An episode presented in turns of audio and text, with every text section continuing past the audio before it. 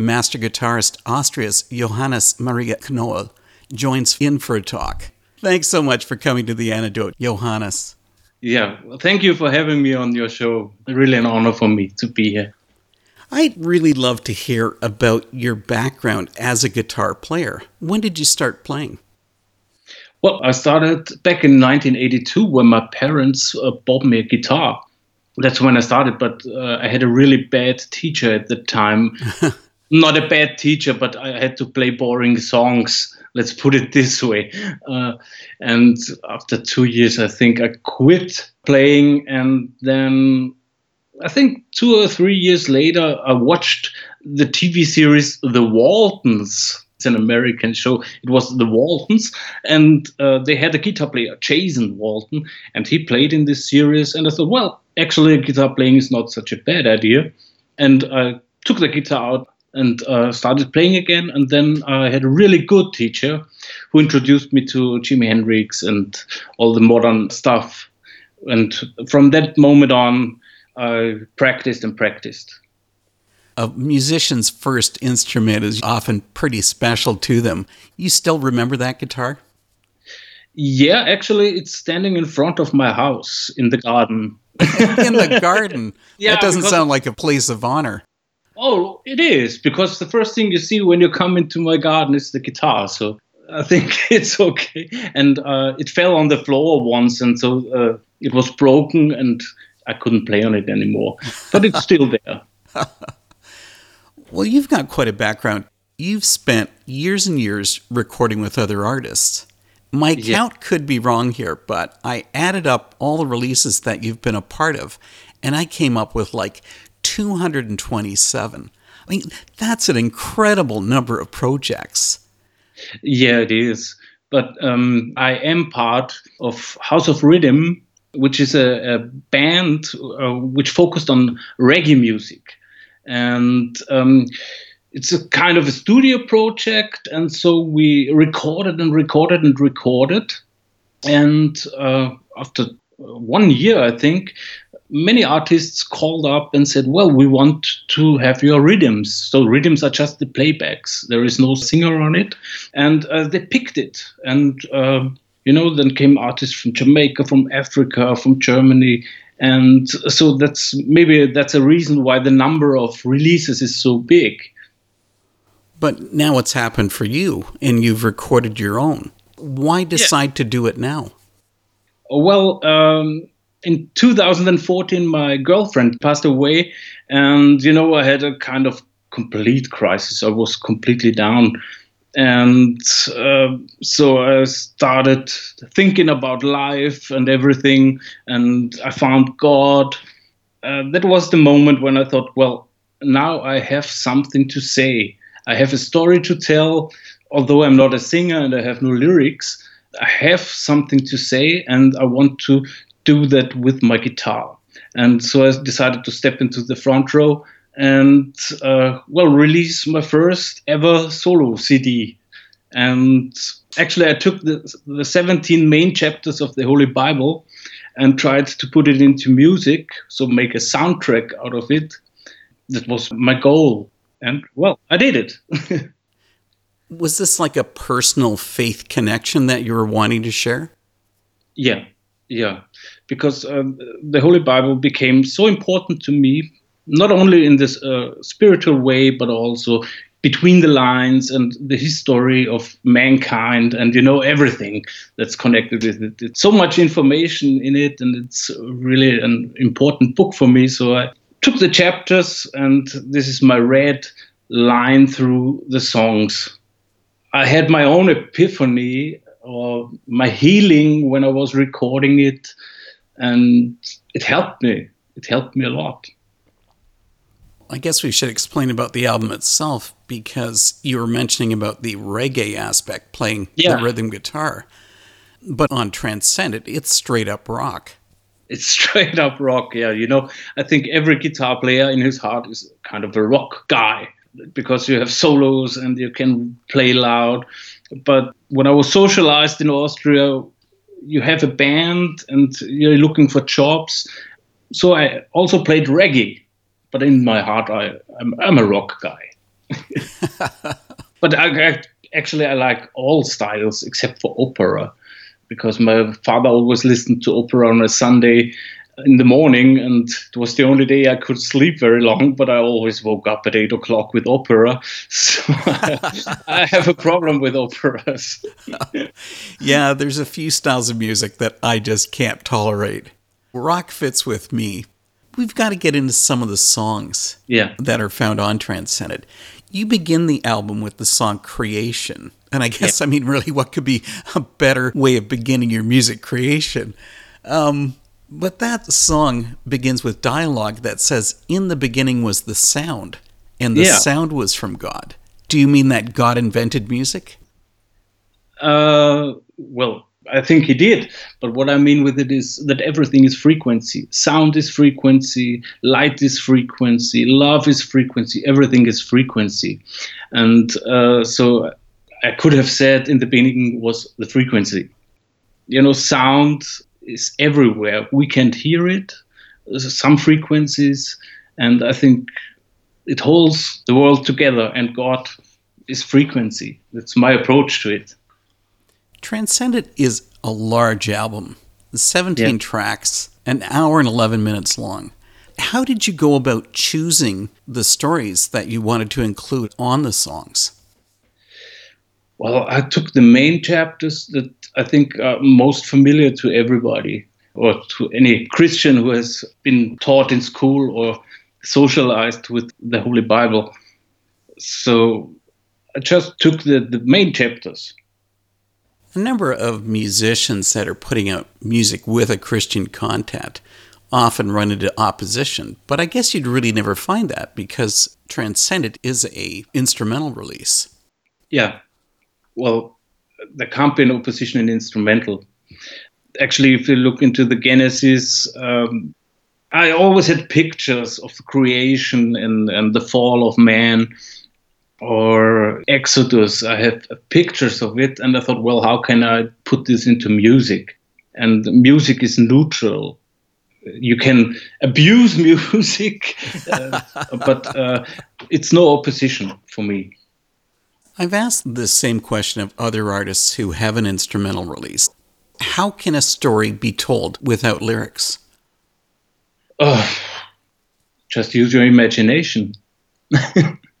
and if well, you have to know the background of creation, of course, uh, so you know what it's about. But I think also if you don't know the Bible and you think about creation, some pictures come into your mind, and also music may come to your mind if you think of the Big Bang or something. If you're on a non-Christian level, then you also hear sound. So I think you don't need words. It's just feeling. I do get the idea that music can form an impression, like an yeah. impression in your mind. I see that coming through with the chaotic music elements that are part of the song Confusions of Tongues, mm-hmm. which, of course, based obviously on Babel. But maybe you want to tell about that. Well, confusion of tongues is, is it's just very fast, you know, and da da da da da da da da da da.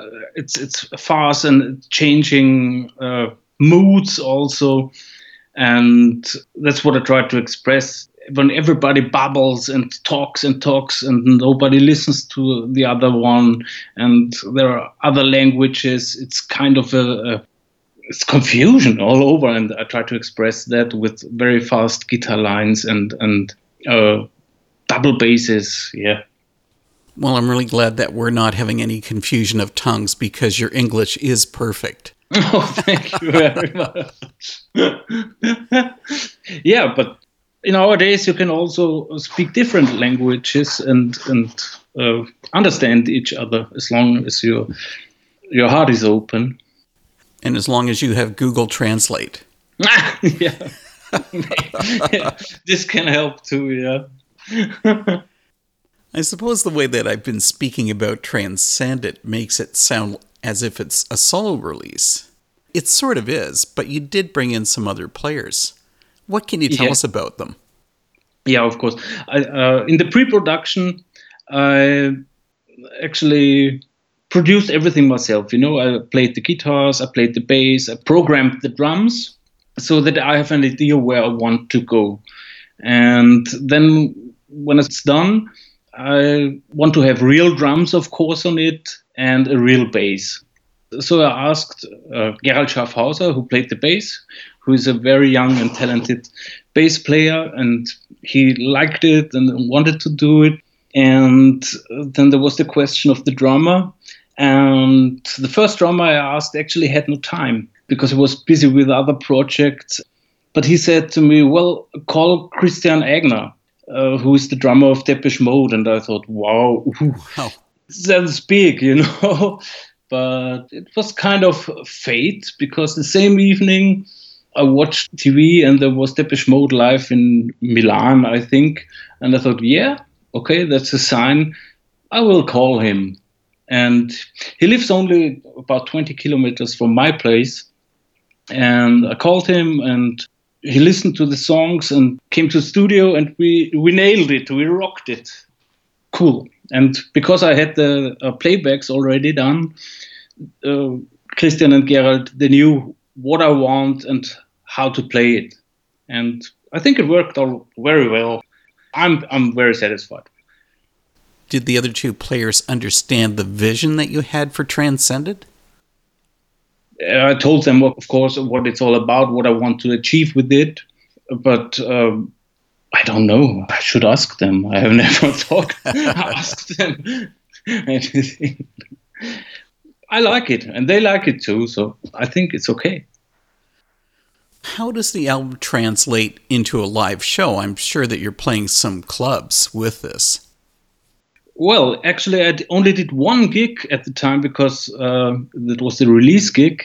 And then uh, Christian went on world tourney with Depeche Mode, where he's right now. And I had a second guitar player with me, uh, Chris Scheidel, who also recorded the album. And we only had one rehearsal because Christian was so busy. And we did it was a really great show, and I hope that we will have other shows, but time will tell. Something that I've been wondering about with Transcended, with it being so guitar focused, is it just guitarists that are going to get into this album, or do you think it goes beyond that?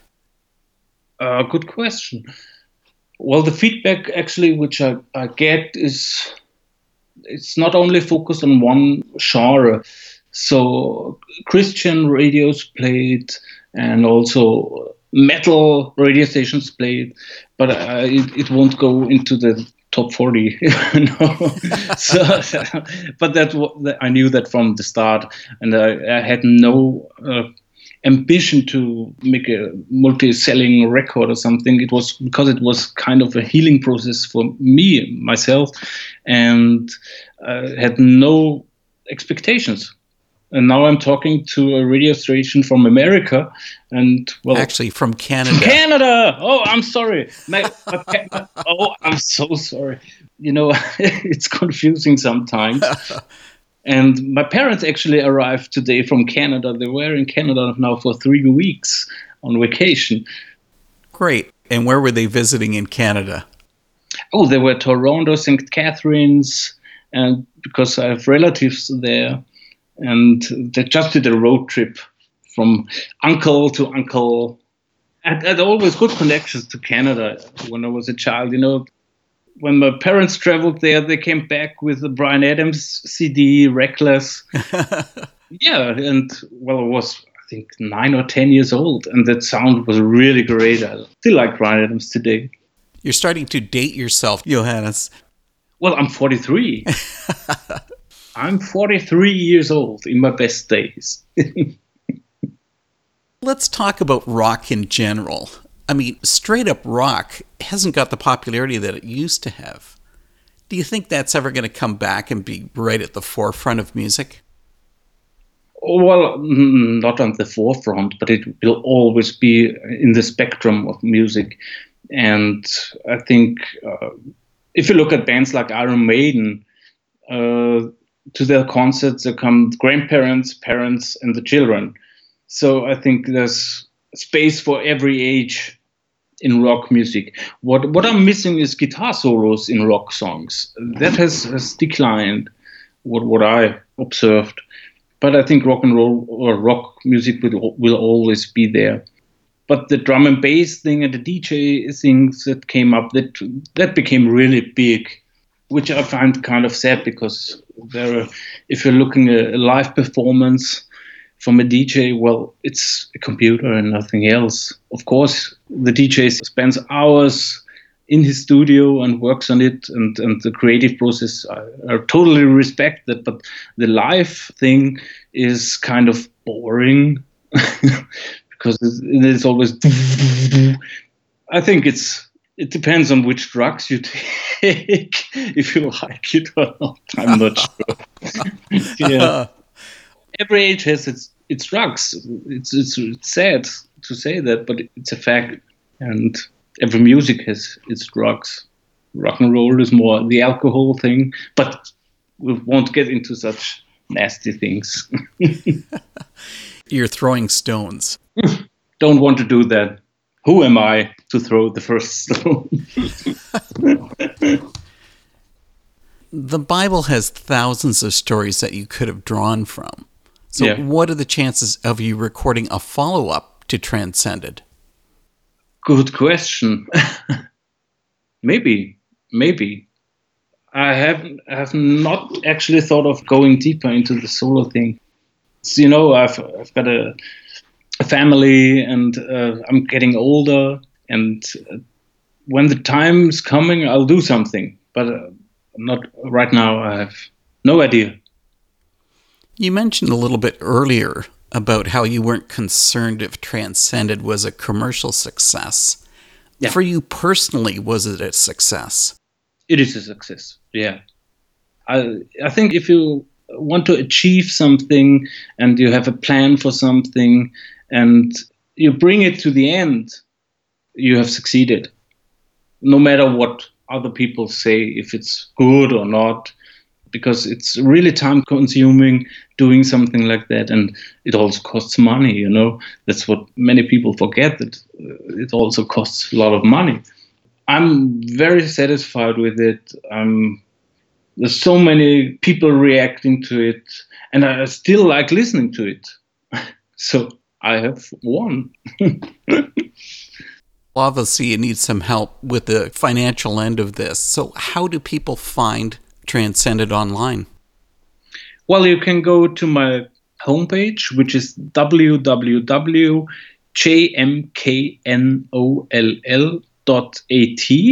So I repeat, www.jmknoll.at.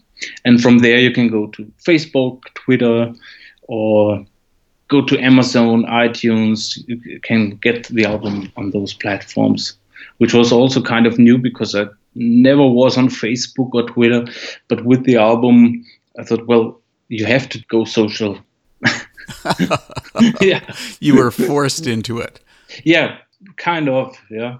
Because I'm not a big fan of, of all those things happening on the internet. Johannes, this has been great. Thanks so much for joining the antidote. Thank you very much, Dave. And all the best to you. Greetings to Canada.